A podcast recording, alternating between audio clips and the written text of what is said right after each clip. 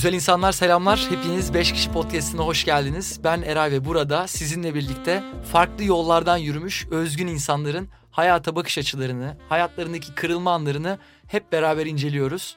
Bu bölümün konuğu e, farklı bir konuk. Benim 15 senedir hayatımda olan en yakın arkadaşlarımdan Berk Yılmaz'ı konuk ettim. Berk e, bir meditasyon uygulamasının aslında bildiğiniz meditasyon uygulamasının e, kurucu ortağı.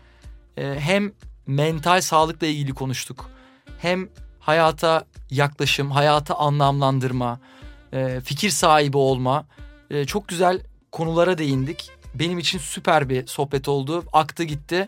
E, bir de bölümün sonunda Meditopya uygulamasından, meditasyon uygulamasından size bir güzellik yapacağımızı açıklıyoruz. E, sözü daha fazla uzatmadan podcast'e geçelim. Karşınızda Berk Yılmaz. Berk Yılmaz 5 kişi podcast'ine hoş geldin. Hoş bulduk. Bizim tabii tanışıklığımız 2005'e e, dayanıyor. O yüzden şu andan dinleyicileri de uyaralım. Herhangi bir şekilde içeride samimiyet fazla kaçabilir. Mizah farklı noktalara varabilir. Onun baştan çok, çok, uyarısını e, yapalım. Çok şey yaşandı. Çok Aynen. şey görüldü beraber. Ee, Afişe edebilirim bazı şey. evet sen gelmeden zaten ben düşünüyordum ne kadar oldu falan filan değil mi? 15 sene olmuş. 15 sene deyince böyle garip duruyor. evet. Ee, hala yaşımın oraya geldiğine de inanmamak istiyorum ben. İnanmamak değil de garipsiyorum. Ee, ondan da dolayı olabilir. Evet. Tam duygusala sonunda da tekrar Evet, falan. Şimdi e, Meditopya ile gireyim istiyorum. Yani Meditopya'nın misyonu insanların aslında mental sağlığına katkıda bulunmak. Hı hı. E, bu çok stresli dünyada sakin kalabilmek, odaklanabilmek, işte belki hayatın içindeki problemlere daha dingin yaklaşabilmek. Bunlarla ilgili aslında kullanıcılara değer sunan platform. Platform diyorum çünkü teknolojik bir altyapı. Aynen öyle. Şimdi seninle yaptığımız sohbetlerden eee, yani Meditopya öncesinden de aslında hep bu teknolojiye olan mesafe, duruş ya teknoloji bizi hangi noktaya getiriyor? Gerçekten faydalı mı oluyor? Yoksa bize durmadan böyle fazla distraction, dikkat dağıtıcı unsurlar mı planlıyor gibi hep teknolojinin rolüyle ilgili seninle de hep sohbet ediyorduk.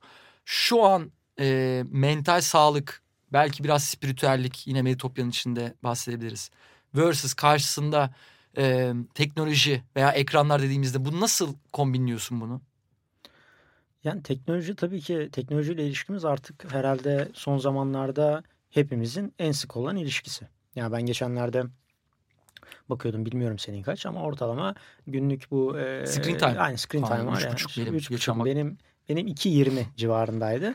Bu son zamanlarda böyle biraz daha işte e, bir haberlere bakayım falan derken mesela Twitter'ı kaçırmışım. Benim de böyle 2 işte 50'lere falan geldi. E, ama onun dışında da mesela geçen hani baktım sonuçta sen 8 saatlik bir, iş, iş tarzın varsa mesela Doğru. ekran karşısındasın eğer masa başı iş yapıyorsan. Ondan sonra dönüyorsun canın sıkılıyor bir işte film izleyeyim diyorsun. E yandan bir de telefon o aralarda telefona bakıyorsun. Bu 2 saat iki buçuk saat aralarda. Ya sonuçta oturup iki buçuk saat telefon izlediğinde de değil. Evet. O yüzden aslında artık ekransız e, ya belki onu da ayırmak lazım. Teknoloji, ekran yani teknolojiyi ne için kullanıyoruz aslında o önemli değil mi? Hı hı. E, mesela eğer sadece bir işini daha verimli hale getirmek için veya herhangi iş değil yapacağın şeyi daha verimli hale getirmek için bir araç olarak kullanıyorsan çok verimli noktaya gidebilir. Üretkenlik için kullanıyorsan. Hı. Ama burada bazen şey dilemmasına da düşüyoruz. Hani evet teknolojiyle artık daha üretkenim. Mesela ekran karşısında çok daha üretkenim. Ona bakıyorum, şuna bakıyorum, buna bakıyorum. Bilgi topluyorum.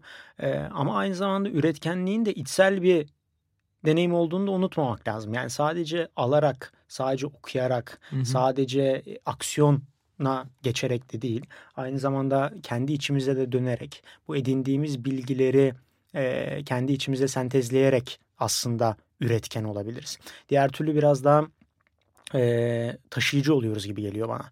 Yani teknolojiden veya işte sosyal medyadan oradan buradan bilgileri alıyoruz. Sürekli alıyoruz. Kendi içimizde sentezleyemeden, kendi içimizde bir üretime çıktıya dönüştüremeden onu sadece bir şekilde yansıtıyoruz. Oradan bulduğumuzu oraya paylaşıyoruz. Buradan aldığımızı şuraya paylaşıyoruz. E ne oluyor? Sen artık e, kendi işte teknolojiyle ilişkin noktasında teknolojiyle tamamen bir araya gelmiş ve o platformlarda yaşayan biri Hı hı. Olmaya başlıyorsun. E, bu da aslında gerçekten e, mental sağlığını da ve kendine dönme kapasiteni de etkilemeye başlıyor. Onlardan hiç uzak kalamamaya başlıyorsun. Çünkü artık yaşamın o platformlar olmuş. Oralarda opera ediyorsun.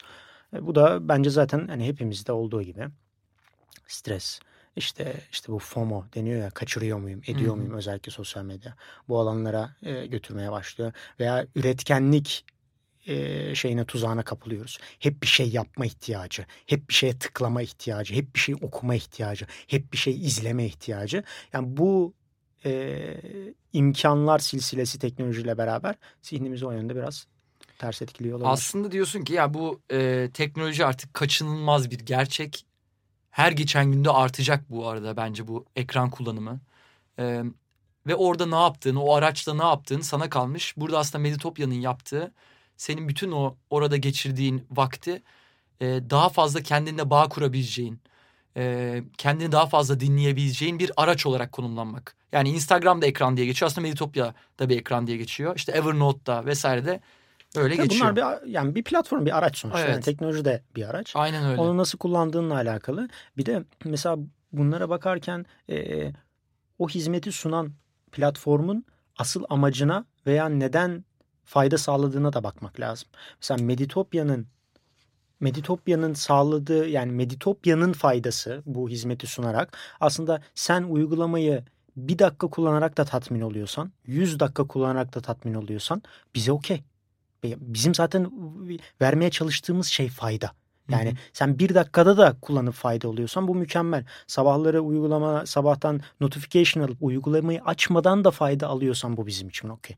Ama mesela bir sosyal medyaya baktığın zaman orada o şirketin veya o kurumun amacı seni daha fazla orada zaman geçirtmek ki daha fazla reklam Hı-hı. gösterebilsin. O yüzden de belki e, işte hani bu aralar diyoruz ya işte bilinçli seçim. Kimlerden alıyoruz, kimleri kullanıyoruz. Bunlara da bakmak lazım. Yani bir platformu kötülemek veya ona karşı yorum verirken aslında o platforma değil, platform bir imkan sağlıyor. Onun üzerine inşa edilen binaların temellerinde görmek gerekiyor. Burada Tristan Harris diye bu podcast notlara da koyarız. Tristan Harris'in bir şeyi vardı TED e, konuşması. E, ürünlerin tasarımı aslında bir product designer zaten UX designer. Ve aslında hep şeye senin az önce bağladığın yere dikkat çekmeye çalışıyor. Bu şirket hangi metrikler üzerinden kendini başarılı atfediyor? Çok önemli. Ve bu ne kadar insan sağlığıyla aynı yerde duruyor diyor. Şimdi ben buradan biraz içeriklerle de ilişkilendirmek istiyorum. Buradan da e, senin bir konuyla ilgili fikrini alacağım. E, bu aslında mental, spiritüel konulardan bahsediyorken en ilk akla gelen konulardan biri Deniz'in de sürekli uygulama içerisinde hep böyle dikkat çektiği konulardan biri öz kabul. İnsanın bir şekilde kendini kabul ediyor olması. Bir taraftan da bir gelişme, büyüme, kendini hakikaten geliştirme gibi bir istek var. Bende kesinlikle fazlasıyla var. Ve orada işte o e, kayıttan önce de konuştuğumuz Tim Ferriss ve Ryan Holiday'in sohbetinde complacent olma. Yani kendinden tatmin ama negatif bir anlamda. Yani daha iyisini istemeyen, arzulamayan. Ben olduğum yerle okeyim diyen bir kafa. Ben bu kafayı kabul etmiyorum. Ee, buna hiç girmek de istemiyorum. Buradaki o ince çizgi nerede duruyor? Yani nerede ben kendimi her şeyimle işte kabul edeceğim ama bir taraftan da abi bir yerde de o kadar yeterli değilim. Daha da üzerine koymalıyım. Dürtümü nasıl tatmin edeceğim? O psikolojiyi nasıl yöneteceğim? Ben mesela hayatın hayatı kabul etmeyi daha çok düşünmeye çalışıyorum. Yani hayat sana bir şeyler sunuyor. Sen bir şeyler yapmak istiyorsun. Hı hı. Ve aynı zamanda hayatta bir şeyler sunuyor ve senin e, hayatında olan olaylar belli koşullar sonucunda gerçekleşiyor. E, onları kabul etme benim için aslında kabul etmek demek. Yani sen gelişmek istiyorsun, başarmak istiyorsun, farklılaşmak istiyorsun. Hı hı. Bazı aksiyonlar alıyorsun ama hayat her zaman senin istediğin gibi devam etmiyor. Hı hı. Bu da okey hayatın senin istediğin gibi devam etmemesi de okey. Yani bu yüzden kabul etme sana geleni kabullenip yerinde durmak anlamına gelmiyor. Anlatabiliyor muyum? Yani orada sen senin zaten içinde aksiyona geçmek varsa aksiyona geç. Bunda hiç problem yok. Bunun kabulle hiçbir alakası yok. Ama aksiyona geçerken hayatın da sana sundukları ve senin hayatta karşına çıkan şeyleri kabul etmek zorundasın. Çok güzel. Bir soru soracağım direkt örnekle. Bugün daha e, Burak'la konuşuyorduk. Bu e, tam şeyin adını Dilbert diye bir şey var. Karikatür serisi var Amerika'da. Amerika'nın gelmiş geçmiş en başarılı karikatür serilerinden biri diye geçiyor. Yaratıcı da Scott Adams diye bir adam. Tamam mı? Bu Scott Adams normalde bildiğim bir beyaz yakalı. Çok artık 60'larda 70'lerde çok öykünüyor. İşte çizeyim falan böyle çizgi filmler, karikatürler, animasyonlar. Bir gün böyle televizyon seyrediyorken bir tane çizgi filmin yapımcılarından birini görüyor. Jack Cassidy diye bir herif tamam mı? Ya diyor ben bu adama yapımcısı programın bir mektup yazayım. Mektubu yazıyor. İşte ben böyle böyle ilgileniyorum. Şurada çalışıyorum ama benim içimden böyle şeyler geliyor. Çok doğru hissettiriyor. Çok güzel. Nereden başlayabilirim? Jack Cassidy de hakikaten geri cevap yazıyor. Bak şunlara bakabilirsin. Şöyle geliştirebilirsin. Scott Adams bütün o tavsiyeleri dinleyip bir şeyler deniyor. Bir deniyor işte gazetelere yolluyor. İki deniyor gazete yolluyor. Yine Jack Cassidy'ye de yolluyor. Adam da feedback veriyor. Okey ama tam değil. Bak şöyle geliştirebilirsin vesaire gibi. Üçüncü seferinde demek ki bende bu kas yok diyor. Hı. Tamam mı? Bak bir, iki, üçe geldi. Yani bir hevesti. Ama zaten herkesin bu işi gerçekten profesyonel olarak yapmasına gerek yok. Hobi olarak belki kendi kendime çizerim. Ama bu kadarmış diyor ve bir bırakıyor. Bir sene sonra Asıl ben bu az önceki kısımla ilgili devam edeceğim Hı-hı. ama hikayeyi tamamlayayım merak ettiğim için. Bir sene sonra Jack Cassidy bir daha mektup yazıyor. Ne yaptın diye. Devam ediyor musun diye. Ve aslında o mektupla tekrar böyle gaza gelip işte beşinci, altıncı falan denemelerimi yaptım diye Jack Cassidy'ye de böyle çok şükranlık duyuyorum diyor. Bu aslında öz kabulle şuradan ee, bağlayarak soracağım. O ikinci seferinde, üçüncü seferinde sen deniyorsun değil mi? İnisiyatif aldın deniyorsun. Hayatta senin karşına aslında bir yerde başarısızlık çıkarıyor. Kabul mü edeceksin onu? Ve aslında ilk o Scott Adams'ın verdiği tepkiyi mi vereceksin? Lan demek ki hakikaten yokmuş kumaşımda hobi olarak yine çizeyim mi diyeceksin? Yoksa hayır abi. İşte orada o complacent olmamadan benim o sohbetten aldığım Hı-hı. şey complacent olmayıp kendinin aslında tatmin olmayıp belki birazcık daha bilmiyorum hırs doğru kelime olur mu ama ayağa kalkma dürtüsüyle daha fazlasını yapmaya mı çalışacaksın? Anlatabildim mi tam? Ben seni kesinlikle anladım. Bence e, yani şunu görmek lazım. Bence yine duruma göre değişir. Çünkü hayatta her şey senin kontrolünde değil. Hatta senin kontrolünde olan şeyler o kadar az ki. Yani bu yüzden de mesela herhangi hayatındaki bir durumda hani mesela Meditopya'dan önce ben de bir sürü iş denedim. Ee, hı hı.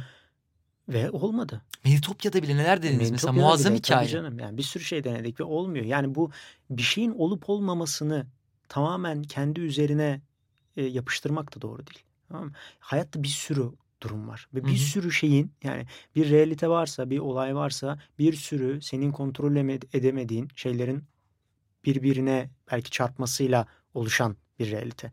Bu yüzden aslında orada belki de senin sadece sofrada bazen biraz tuzun oluyor. Tamam? O yüzden doğru zamanda, doğru yerde, doğru insanlarla olmak seni gerçekten o istediğin yerlere götürüyor olabilir. Bu arada bunların hiçbirinin olmaması da belki de senin öğrenim e, eğrinde çok önemli ve hayatında e, önemli bir yere seni götürüyor olabilir. O yüzden mesela hayatımda hiçbir şey iyi kötü, güzel çirkin olarak bakmamaya çalışırım. Doğru veya yanlış olarak bakmamaya çalışırım. E işte Burada genellikle işte e, Budist öğretide de bu yin yang felsefesinde de bir konsept vardır. İşte güzel çirkin diye iki zıt şey yok. Her şey aynı gerçekliğin farklı yansımaları. Farklı şekillerde aynı gerçeklikten bahsediyoruz. O yüzden e, hani eğer bir şey yapmaya hevesliysen ve onun doğru şey olduğuna inanıyorsan onu yapmaya devam etmelisin. O gün doğru zaman olmayabilir, doğru an olmayabilir. Belki de o şekil doğru olmayabilir. Belki de senin tahayyül ettiğin şekil doğru şekil değil zaten ama onun doğru olmadığını görmek de seni başka yere itecek. O yüzden de sadece bir doğruya kısılı kalmamak lazım. Hayatı bence daha geniş görmek lazım. Bunun için de ne öğrenebilirim? Bu tecrübeden ne öğrenebilirim?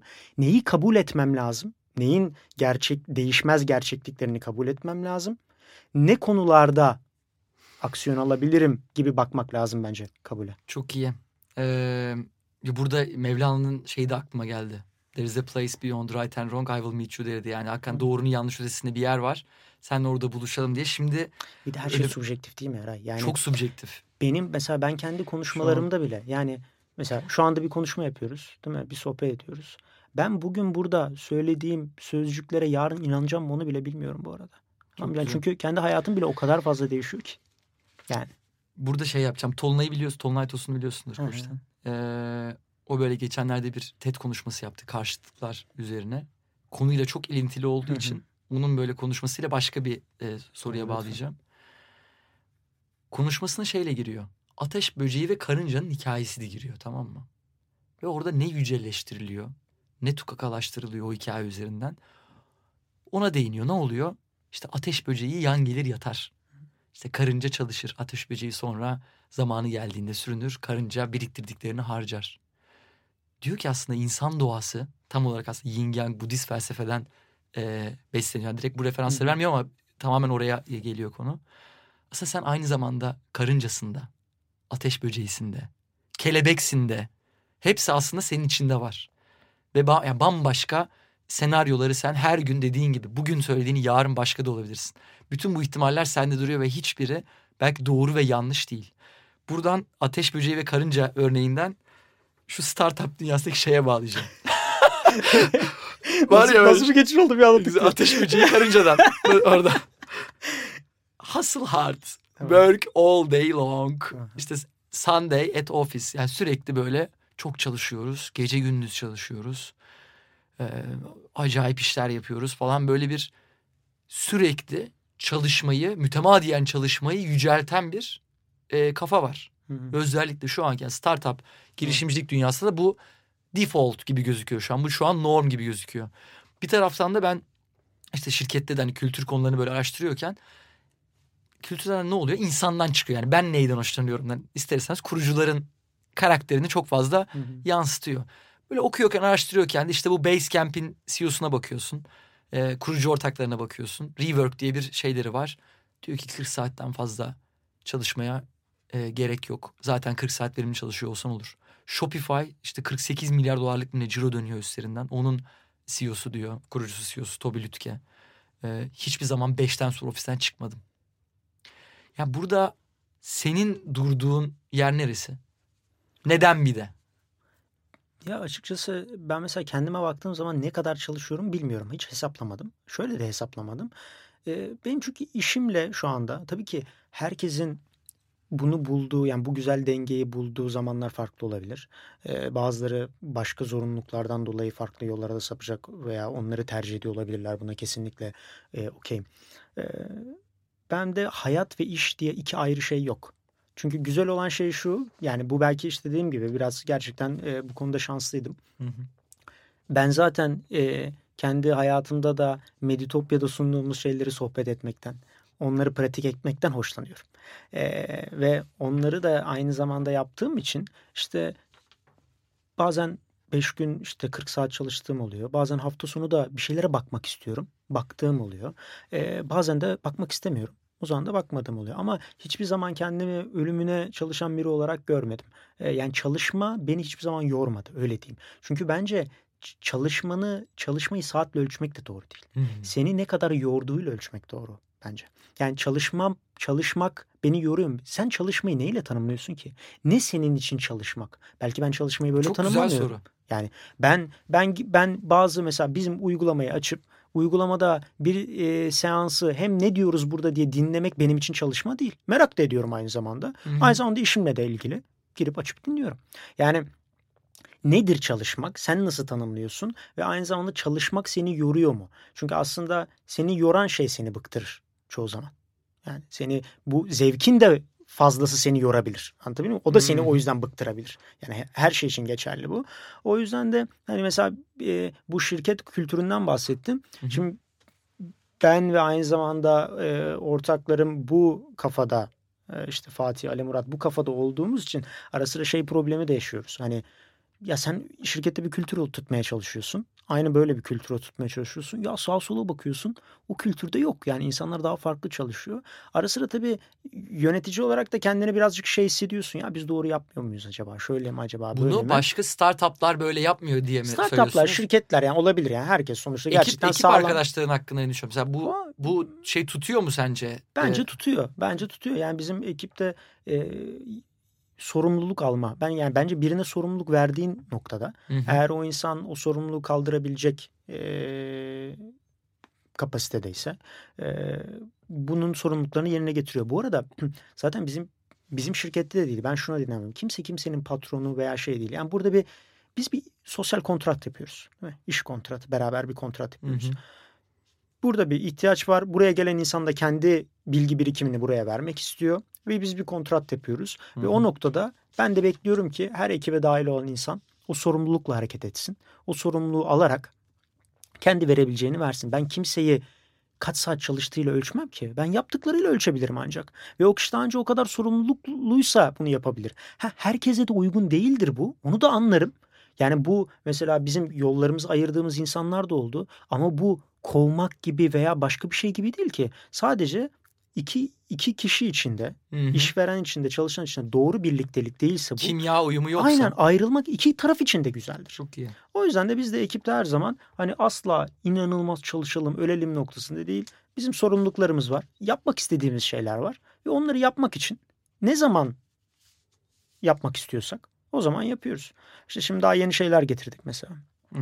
Ee, mesela e, bir sene boyunca 20 gün herkes istediği gibi ofisten çalışabiliyor. Ay şey e, Evden. dışarıdan çalışabiliyor. Çok Nerede iyi. çalışmak istiyorlarsa. Ee, tatil günümüz yok. Yani isteyen istediği gibi alabiliyor. Ee, böyle o ekip içi getirdiğimiz. Tatil günü şeyler yok derken. Yani işte atıyorum 20 günün var gibi bir şeyimiz yok. Yani isteyen Anladım. istediği gibi ne zaman işleriyle alakalı hani bir sayı tutmuyoruz. insanın gittiği tatil Anladım. Şu kadar alakalı. dışarıda izin aynen, yaptı aynen. falan. Böyle, Çok böyle iyi. bir sayımız yok. Yani, İki ay çıkıyorum ben. yani Var. mı yani? Ya işte hem bak öyle bir şey öyle bir şey geldiği zaman zaten şuna işaret. Şimdi kimsenin iki ay yaptığımız işten dolayı şu anda kimsenin iki ay sorumluluklarını iki ay iş yapmayıp yapabileceği bir sorumluluk rahatlığımız yok. Ha. Doğru. O yüzden de bu ne demek? Eğer bunu biri istiyorsa, ha okey o zaman ben bu sorumlulukları üstlenmek istemiyorum. Tamam okey. Yani hiç problem değil. Hı hı. Tamam sen istemiyor olabilirsin. O zaman sonuçta sen de hayatınla ilgili bu kararı vermişsindir. O kararları uygulayabileceğin bir alan araman çok daha doğru. Ya iki ay izin alma Tabii buradan. ki. Çık git kardeşim. ya öyle demiyorum Tabii canım ki. şimdi ya. Niye öyle diyorsun? Çok iyi. Şimdi eee, burada yani hiç atlamamak istediğim bir konuya böyle bir geçmek istiyorum. Bir konuyla ilgili fikir sahibi olacaksın. Bir zaman bir taraftan da böyle hakikaten akış, su, su gibi olmak, akış, akışta olmak, hayatın sana getirdiklerine açık olmak. Bir fikrim var ama buradan da beslenebilirim, şuradan da beslenebilirim. Aslında bizim hep olduğumuz şey açık fikirli insanlarız doğru mu? Ya biz kendimizi öyle aslında tanımlıyoruz. Ee, hayatın bize getirdiği, öğrettiği şeylerden bir şeyler almaya, beslenmeye çalışıyoruz. Bir taraftan da böyle çok değişmeyen şeyler var. İşte bu Ray Dalio Principles, prensipler e, diye bunu Hı hı. açıklıyor. Bu prensipleri hayatını bu prensiplerin üzerine inşa ediyorsun. Artık diyorsun ki ya ben şu konularda iş alanında, işte ne bileyim ilişki alanında veya hayatın geneliyle ilgili bu doğrular benim için çok kritik. Ben bu doğrulara göre yolumu buluyorum hayatta diyorsun. Ee, şimdi bunların belki bir ayrımından ufak kendince e, kendi nasıl tanımlıyorsan onlardan bahsedebilirsin. Sonra da senin hayatına şu an yön veren, hayatını üzerine inşa ettiğin e, prensipler neler? Prensip, pre- yani prensip kelimesinin tam böyle direkt e, Değerler de diyebiliriz Değerler istiyorsan. belki. Evet. Değerler Çünkü de diyebiliriz. pren- prensip yani değişmeyen deyince- şeyler yani. Evet. Prensip deyince bana böyle çok sert gibi geliyor. Yani E, kelimenin- principles'dan keli- tam evet. Türkçe'ye de tam dönmüyor Evet, belki. ke- kelimenin kendisi. Çünkü mesela eğer öyle sert bir de- değerler zinciri arıyorsan bende öyle sert bir değerler zinciri yok. Çünkü işte dediğim gibi bunun temelinde bu da şey gibi oldu be. Her yola. Her yola geliyorum gibi oldu. yok, yok, Değerler yok ya. Evet, ben ne yaptım bile bilmiyorum ya. Tabii ki öyle değil. Ee, olay şu ama e, her yani belli süreler içinde belli değerlerimin değiştiği oluyor. Doğru olduğunu düşündüğüm değerlerin değiştiği oluyor. Hı. Çünkü ben değişiyorum bir kere. Yani 20 yaşındayken, 25 yaşındayken, işte şu andaki yaşımdayken değişen değerlerim çok fazla. 3 sene önce inandığım şeye, şu anda inanmadığım şey çok fazla. O yüzden belli belki e, dönemsel değerlerim var diyebilirim.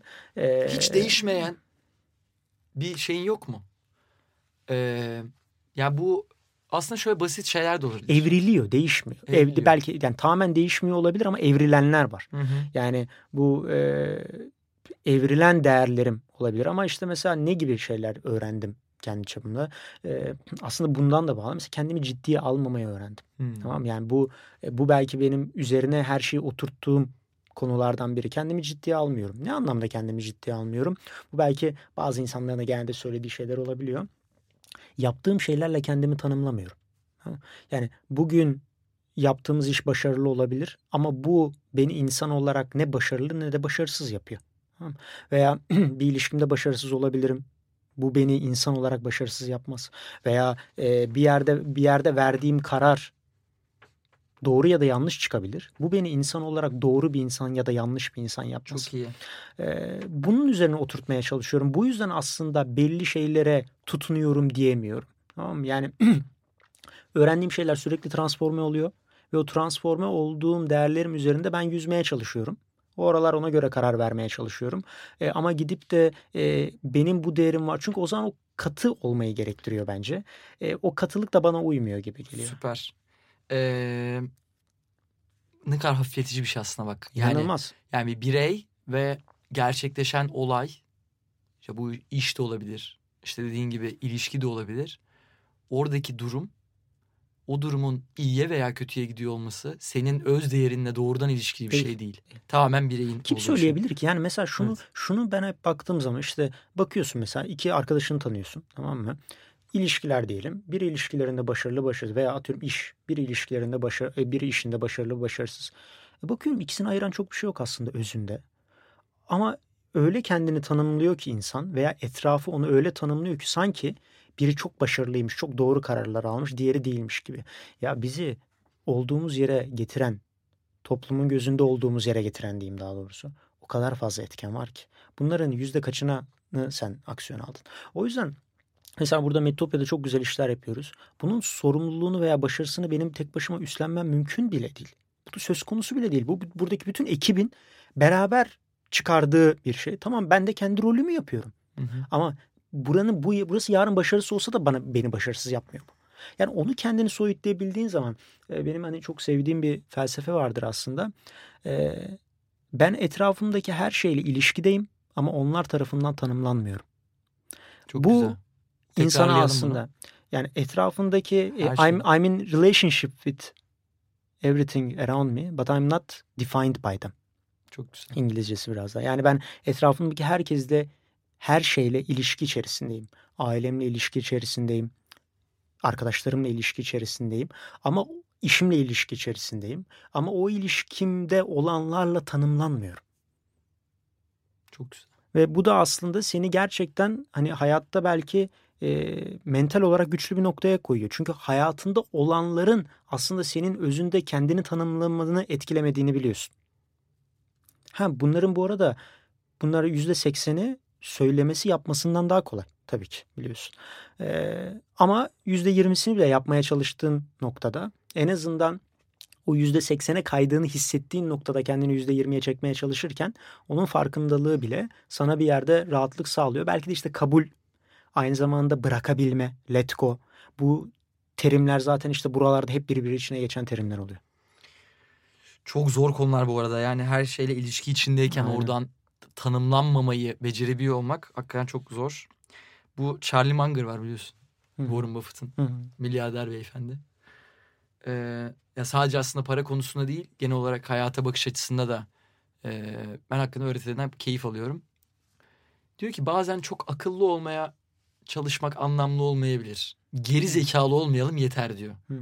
Ve sürekli ne yapmama üzerine e, telkinlerde bulunmanın daha anlamlı olacağını söylüyor. Senin mesela az önceki şey bunlardan birine girebilir. Böyle daha farklı hayatında artık şunları yapmıyorum. Bunları avoid ediyorum. Bunların şöyle durumların içine girmiyorum. Diyebileceğim bir şey var mı? Ee, neden bir şey yapmamam lazım diye kendimi limitlemiyorum? Çünkü o zaman yine sanki koşulların tamamını ben e, kontrol ediyormuşum algısı gelir. Ama ben etmiyorum ki. Mesela istemiyorum ki ben tabii ki ben mesela 8 saat uyumayı severim. Tamam mı? Evet anladım. Tamam. 8 saat uyumayı severim. Ya bazen öyle oluyor ki akşam tabii ki her akşam belli saatte yatağa gitmek istiyorum. Aha. Bu da benim bir mottom olabilir değil mi? Her zaman iyi uyku al. Ya alamadım o gün. Şimdi bundan bir sorumluluk da yani bundan bir stres de hissedebilirim değil mi? Evet. Bak saat bu saati geçti. Hala. Bu kadar uyuyamayacağım. Ya bu bu gibi prensiplerin hepsinin beni bunalttığını düşünüyorum. Özgürlüğümden, e, duygusal, mental özgürlüğümden sanki beni e, ediyormuş gibi Güzel. geliyor. Ama tabii ki bu demek değil ki bir kodun olmasın yani bir izleyeceğim bir kodun olması. Bir izleyeceğim bir kodun olması önemli. E, bu noktalarda da biraz içgüdü diyeyim. Yani o yüzden de hiçbir zaman kendime bir liste yapmadım mesela. Şunu yapmalıyım, şunu yapmamalıyım. Öyle olunca daha stres oluyorum. Yani hayat çünkü getiriyor yani öyle durumları ve o durumlarda ben stres olmak istemiyorum. Sadece o durumları dan uzak durmaya çalışıyorum. Ama olunca o da okey çünkü hayatın bir getirisi ana konuya geliyoruz bak. Allah Allah. ya aslında bayağı bir e, çizgi çizgiyi böyle okuduğun hmm. zaman şu an konuşacağımız tarafta da nereye doğru gideceğimiz biraz belli oluyor ama buradaki belki gelişimi veya değişimi birazcık konuşmak anlamlı olabilir. Sürekli olarak hayatı anlamlandırma çabası oluyor. Hmm. Yani belki lisede belki kendi adıma konuşayım. Lisede ilk defa işte bireyim, kimim, ne yapıyorum, Neye inanıyorum? Neden inanıyorum? İşte üniversiteye geçtiğin zaman ne yapacağım? Ne yapmalı? Veya işte nereye gideyim? İşte en basitten kariyer seçimleri. Oraya mı başvurmalıyım? Böyle bir yol mu yürümeliyim? Yoksa işte girişimci mi olmalıyım? Sürekli hayatta ne yap ne yapacağın, insanlarla ilişki kurma biçimlerin, işte iş yapış biçimlerin bir arayış var. Yolunu bulma çabası aslında. Bu herkeste bence içgüdüsel olarak Tabii. var. Senin hayatla ilişkin, hayata anlamlandırma sürecin neredeydi? Bunu herhangi bir zaman dilimi verebilirsin. 15 senenin içerisinde nereye verirsen seni bozma hakkına da sahibim. Ulan öyle diyordum da. Terste yakalanabilir miyiz? Terste yakalanabilirsin. Ona göre dikkat ederek cevap verirsen iyi olur. Çin'den yakalama da. Çin'den. evet. Çin'den herhangi bir yerden yakalan. Ben Çin'i komple. evet onu bir ufak bir şey değil ama biz e, Berk'le 6 ay Türkiye'de Çince öğrendik demeyeyim yalan olur. kursa gittik öğrenemedik. Aynen kursa gittik sadece. Ee, bir ayda. Öğrenmeye de çalışmadık gibi geldi. Öğrenmeye de çalışmadık. ya boşta bir şeydi. Doğru düzgün evet. motivasyon yoktu. Her evet. sabah ama bak iyi azim. İyi, yedi Her hafta sonu yedi buçuk sekizde kalkıp Taksim'e gidiyorduk. Bir ayda Çin'de kaldık. Evet. Bir aydaki Çin'de kalma macerasına hiç girmiyorum. Oradan çıkma ihtimali yok. Genel olarak hayatı anlamlandırmadan biz devam edelim. Hayat Şu anki noktayı istiyorsan söyleyebilirsin. Ve Evet sonra da geriye gidebilirsin. Geriye gidebilirsin. Ee, şimdi zihni çalışma prensibini düşünüyorum. Yani bu zaman bizim zihnimiz nasıl çalışıyor? Tabii bunu nasıl çalışıyor? Segmente ederek, bölerek bir e, sonuç ilişkisi, neden sonuç ilişkisiyle bir amaçla biz çalışıyoruz. Amaçla aksiyon alıyoruz. Zihin anca böyle alıyor. Bunu yapıyorum çünkü bunun için. Şunu yapıyorum çünkü bunun için. Çünkü diğer türlü şimdi avcı toplayıcı toplumları düşün. Eğer ne yaptığını açıklayamayacak olsaydın, neden yaptığını açıklayamayacak olsaydın herkes sana deli derdi. Değil mi? Hı-hı. O yüzden e, inanılır olman lazım. O yüzden yaptığın her aksiyonun da bir sonucu olması lazım. E, bu da muhtemelen evrimsel olarak sana bundan sonra her aksiyonun da bir sonuçla ilişkilendirme e, gerekliliği sunuyor. Hı hı. Burada bu arada hangisinin daha önce geldiğini de bilmiyoruz. Yani amaç mı önce geliyor aksiyondan yoksa aksiyon önce geliyor sonra biz zihnimizde bir onu amaca mı yediriyoruz? Burası da ayrı bir soru. Hı hı. Ee, ben ikinciye daha yakınım. Yani bir şeyleri aslında yapmak istiyorsun çoğu zaman. Onu bir şekilde yapıyorsun bir, sonra bir şey amacını kılıfına uyduruyorsun. Aynen bir şekilde kılıfını uyduruyorsun Güzel. gibi geliyor bana. Ee, o yüzden de şunu... Stratejik değiliz diyorsun bu arada o zaman. Bence, aslında. Ben, ben, o yani kadar. o kadar zeki hayvanlar Süper. olduğumuzu düşünmüyorum okay, ben. Tamam. Ee, bir şeylere içimizden geliyor. Bir şeyler yapıyoruz ve ondan sonra diyoruz ki bunu kılıfına uyduruyoruz. Şimdi senin de hayatın var. Hepimiz değil mi? Yani biri bir hata yapıyor, bir şey yapıyor. Sonra bir şekilde onu kılıfına uyduruyor. Yani bir kılıfına uydurmak zaten bizim doğamızda var. Yoksa zihnin de çok bir anlamı kalmayabilirdi belki. Anlamlandırıyorsun o yaptığın şeyi. Aynen. Güzel. Anlamlandırma ihtiyacı duyuyorsun. Çünkü Güzel. anlamlandırmasan deli konumuna düşeceksin. Kendine de inanamayacaksın. Düşünsene kendine de neden neyi ne yaptığını bilmediğin bir noktayı. Hı-hı. Kendimizi de kandırıyoruz o yüzden. Yani, değil mi? Hepimiz her şeyde kendimizi kandırmışızdır. Bir e, bir şeye bağımlısındır. Bu ille bir maddeye anlamında değil bir sevgiye bağımlısındır, şuna bağımlısındır ve onun neden olduğuyla alakalı sabah akşam kendini kandırırsın. Kendi Ar- hikaye anlatırsın, alternatif hikayeler. Arkadaşlarına anlatırken onları inandırmaya çalışırsın ki kendine inanabil. Yani genel olarak zihin zaten bu alışkanlık üzerine kurulu. Şimdi oradan gelince şunu görüyorum. Ben yani zihnin kendisi ki bu hayatta, bu, bu bilinçte zihnim ve bedenimle bir noktada sınırlıyım. Öyleyse ben bu platformda yaşıyorum. Bu bir anlam arayışı içerisinde her zaman değil mi?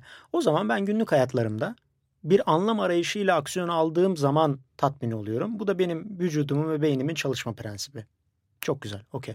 O zaman ben hayatımda anlam aramaya devam edeceğim. Yaptığım şeylerde anlam bulmak isteyeceğim. Hı hı. Anlam her yerde farklı olabilir. Bir şey yapmaktaki anlamım o sadece huzuru bulmak olabilir, dinlenmek olabilir veya bir başarıya erişmek olabilir. Ya da başkalarının anlam bulduğu bir şeyi yapıp onlardan tebrik almak da olabilir. Herkesin bulmak istediği anlam değişir. Hı hı. Ama bunları bir araya koyduğun zaman genel hayatın anlamı ne? Ben ona çok inanmıyorum. Bir hayatın çok büyük bir anlamı olduğunu düşünmüyorum. Yani işte bu genel Tek bir anlamı. Herkesin bir anlamı ortak bir anlam olduğuna inanmıyorsun. bir insanın bir hayatının anlamı olduğunu da düşünmüyorum. Güzel. Ee, Yani hani insanla böyle filmlerde onlarda bunlarda genellikle şey pompalanıyor işte çalış ve hayatının anlamlandır anlamını yaşa işte. benim- Hayatın anlamını bul. Evet hayatın an- nedir bu anlam? Ben bulamadım açıkçası. Yok böyle bir anlam. Aramayı da çok erken yaşta bıraktım gibi geliyor bana. Çünkü e, küçük anlamlar buluyorum her yerde. O küçük anlamlarla devam ediyorum hayatıma. Bunları bir çatı altında buluşturacak bir anlam bulamadım. Bazen bir şeye çok tutunuyorum. Onda devam ediyorum. Bazen diğerine tutunuyorum. Onda devam ediyorum. E, biliyorsun üniversiteden hani sen de ben de mezun olduğumuzda eminim ki o süreçte sürekli bize pompalanan bir şey var. İşte hayatın anlamını bulman lazım. Hayatının tutkunu bulma tutkunu hayatındaki tutkuyu bulman lazım. Valla ben arayıp bulan göremedim şu ana kadar. Ben de Herkes arıyor. Herkes arıyor, bulan yok. Ama orada şuna geliyor demek ki sen hayatın bak yine az önce söylediğimiz aslında bu iş tersi. Yani hayatın sana getirdiklerinde anlam bulursan motive ve mutlu yaşayabiliyorsun. O yüzden ben de onu görüyorum. Ha belki anlamı vardır. Ben anlayamıyorumdur. Bir hayvan olarak tabii ki. Ee, ondan sonra büyük tabii ki benim yani şunu düşününce e, benim bilincim bilincimin sınırları çok e, yani çok sınırlı bir bilinçteyiz sonuçta. Yani dünyanın dışını bile algılayabilecek kapasitemiz yok. Görmedikçe anlayamıyoruz. Sadece somut şeyleri algılayabiliyoruz. Yani bunun ne kadar limitli olduğunu düşün. E, enerji dediğimiz bir şey var. Senden bana akan, benden sana akan işte kuantum denen bir şey var. Yani e, bu elektronlar hani görmediğimiz o kadar çok şey var ve biz öyle bir bir e, canlıyız ki görmediğimiz şeyi anlamlandıramıyoruz. O yüzden hayatın bir anlamı varsa da benim bulabilme ihtimalim çok az muhtemelen. E, onu anca hissedebilirsin, onu anca görebilirsin diye düşünüyorum. Çok iyi. Ee, klasik sorularımızdan bir tane sana Hadi bakalım. soracağım. Türkiye'de herkesin akıllı telefonun arka planına istediğin herhangi bir şey yazabilecek olsan ne yazardın? Yani gülerdim böyle. Yani, yani güler, gülerdim herkes gülsün diye. Kendi gülerken Ya vesikalarını valla ne yazardım? Bilmiyorum ki bir şey yazmazdım herhalde ya. Çünkü neden biliyor musun? şey yazabilirdin. Herkes- Herkes... slash download. Aynen olabilir. Aynen onu yazardım. Bugün ama sonra değiştirilebilir olsun diye. Dinamik. Ee, yani hani şu. Benim söyleyeceğim çünkü e, benim söyleyeceğim herhangi bir şeyin herkese uygulanabilir olacağına veya bir e, ultimate truth dediğimiz bir doğru olduğunu düşünmüyorum. O yüzden herkese rezone edecek bir şey söyleyemem muhtemelen. O Bunu yüzden- söyleyebilirsin işte. Ha, bunu söyleyebilirim. söyleyebilirsin. Aynen, bunu söyleyebilirim. Bunu söyleyebilirsin. O yüzden de hani Ya tek bir gerçek yok. Ee, tek doğru yani yok. gerçek, gerçek subjektiftir. Senin gerçeklerin senindir. Ee, o yüzden de e, şeyleri de çok sevmem. Hani çıkıp bir gerçeklik anlatmaya çalışan insanları, bir gerçekliği insanlara satmaya çalışan e, mentaliteyi. Şu şöyledir, bu böyledir işte. Şunu şöyle yapın sadece falan. E, insanların hayatın çok e, değişim içinde olduğunu, akış içinde olduğunu ve herkesin subjektif bilincinden çıktığını, algının bir kere oradan çıktığını anlamamız lazım. Ee, o yüzden de hani bunları yazardım muhtemelen paragraf gibi. Arkadaşlar Buradan- slide edebiliyorum. Ben bir şey çıkaracağım. Hadi bakalım sen çıkar. Ee, Senin var mı ya mesela bu şu zamana kadar duyduğun böyle hani ya şunu biri şunu yazacağım dedi güzeldi falan dediğin ne var mesela? Yani bunların bu arada hepsini şeye koyuyoruz. Heh. Bu da yine mesela atıyorum 5kişi.com Aynen. slash işte Berk Yılmaz diye bir sayfa olacak. Orada oluyor.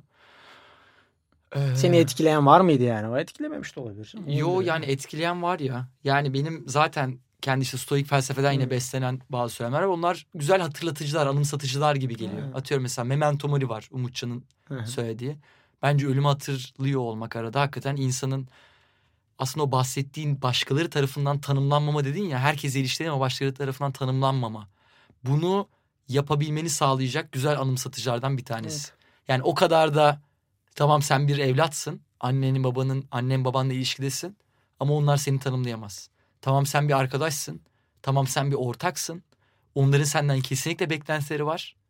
Ama o beklentilerin seni tanımamasına izin vermiyor. Çünkü sen başka birisin. Ve korkacağın ne olabilir de ölüm güzel bir atıyorum Evet. anımsatıcı. Mesela Ege Çalışkan vardı son. Hı. Eee, tanıyorsun Ege Çalışkan'ı. Bu McKinsey'de falan aynen, çalışıyor. Eee, hayat kısa kuşlar uçuyor dedi mesela. Ya burada illa şeyi yok dediğim gibi. Evet evet anladım. Yani işte ya farklı bakış açıları. Bu sen soruyu sorduğunda bile o an hayatın nasıl Değil. baktığında çok değişiyor ya. Kesinlikle öyle. Yani, ee, güzel Burada mesela soru bak ben kendim kesinlikle. şey yapayım. Eee, benim doğru olduğuna inandığım ve hakikaten aslında podcast'te de e, konu alan şey. Bunu dün iki gün önce izlediğim bir TED Talk'la şey yapıp paylaşacağım. Oradan da ufak ufak kapatırız.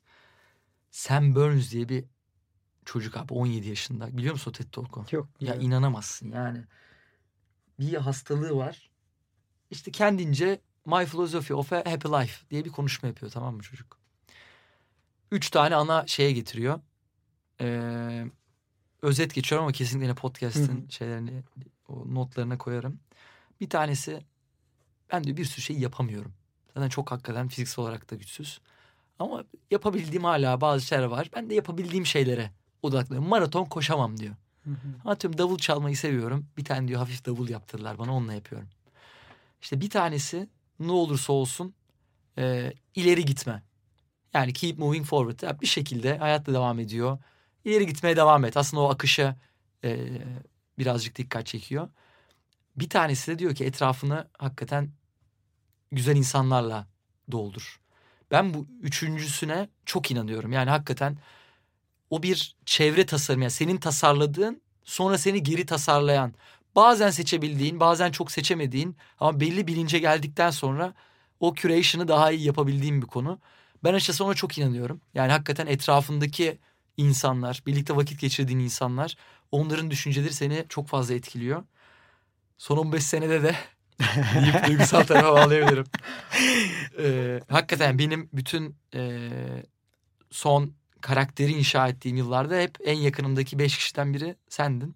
Aynı şekilde. Onun da Aynı şekilde. muhteşem mükafatını hep aldım. Almaya da devam ediyorum. Yani temel sağlam onu çok hissediyorum. Yani bil mukabele mi diyorlar? Aynen Bil öyle. mukabele. Aynen öyle.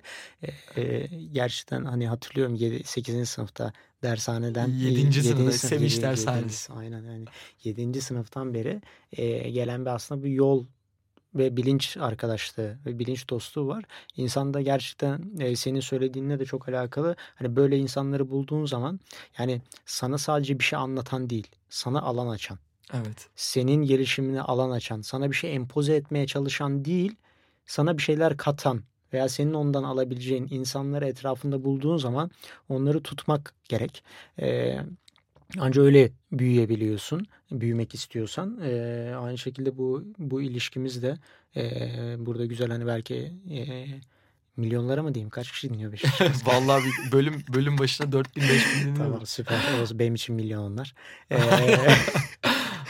e, buraya buradaki güzel konuşmamızda onun bir meyvesi. Yani ben de sana teşekkür ediyorum bunun için. Aramızda mikrofonlar olmasa sarılacağım. Evet, şimdi. öpüşeceğiz falan. Öpüşeceğiz. Şimdi buradan hemen şeye bağlayayım. Bu milyonlara 5 kişinin Hı. e, dinleyicilerine tamam. bir güzellik yapalım. Tabii canım Meditopya'da. güzellik olmaz mı? Aşağıda bir tane kod verelim. Sen aşağıya Kod- mı ekliyorsun? Kod verelim. Yani aşağıda ekleyebilirim. E, podcast notlarına da Tamam. ne koyabilirim? Nasıl bir güzellik olacak bu? En güzellik neyse bu, bu zamana kadar yapılan o. En güzellik. Kitleri. Yani atıyorum mesela şu anki şey ne? E, fiyatı ne? Meditopya'nın yıllık üyeliğinin diyelim. Yıllık üyeliğinin 179 lira. 179 Ee, lira. Aynen. Ee, Tamam, ne yapalım bir Onu bir aşağı indir. Lan 15 senelik %20 falan hayatta kurtarmaz Ee, mesela. Hayatta kurtarmaz mı? Tamam. %50 falan Yüzde- bence Tamam, bir %40'lık bir indirim yapalım o zaman. Tamam %40 olmaz. %50'ye. Vallahi ben de değil vallahi. Ortaklar var ya içeride. Yok ortaklarından değil de. Kanka zaten önce 4-5 bin kişi milyonlar falan yok tanımlan- ya. Tanımlanmış paketlerimiz var. Onlar da 40 muhtemelen mı diyorsun? %40 civarında. Tamam hadi yani okey. burada %40'ın da üstünde var. 99 liralık paketlerimiz var. Onlardan Tamam tanımlayalım. aynen podcast üyelerine Notlarına koyarız onu. notlarına koyarız. Tamam çok iyi. Ağzına sağlık. Senin Vallahi aktı gitti ya sohbet. sağlık. Aynen. Evet. Çok güzel oldu. Ee, evet daha bence buradan bir Deniz'le de bir mindfulness daha böyle şey E, tabii çok iyi olur yani e, bir, hani ben de onunla yapmaya çalışıyorum ama buradaki e, kitle daha da farklı bir kitle. O yüzden hani gerçekten farkındalığı e, onun perspektifinden de bakmak çok daha iyi olur diye düşünüyorum. Burada da hani seni tebrik ederim yani çünkü çok güzel bir aslında e, kitle oluşturdun. Onu görüyorum. E, oluşturmaya da devam ediyorsun. E, insanlar da kesinlikle kendilerine güzel bir yatırım yapıyorlar zamansal anlamda. E, dışarıda çok fazla içerik varken. Buradan dinleyicilere sevgilerimizi yolluyoruz. Sizi seviyoruz. Ağzına sağlık. hakikaten. E, çok teşekkür Seviyorum ederim. seni. Ben de seni. Güzel insanlar umarım bölümden en az benim keyif aldığım kadar keyif alabilmişsinizdir. Her zaman olduğu gibi konuştuğumuz bütün konuların notlarına 5kişi.com slash Berk Yılmaz adresinden ulaşabilirsiniz. E, Meritopya'dan size özel oluşturulacak e, indirim kodunu da yine aynı linkte e, bulabilirsiniz. Önümüzdeki bölümlerde görüşmek üzere. Kendinize çok iyi bakın.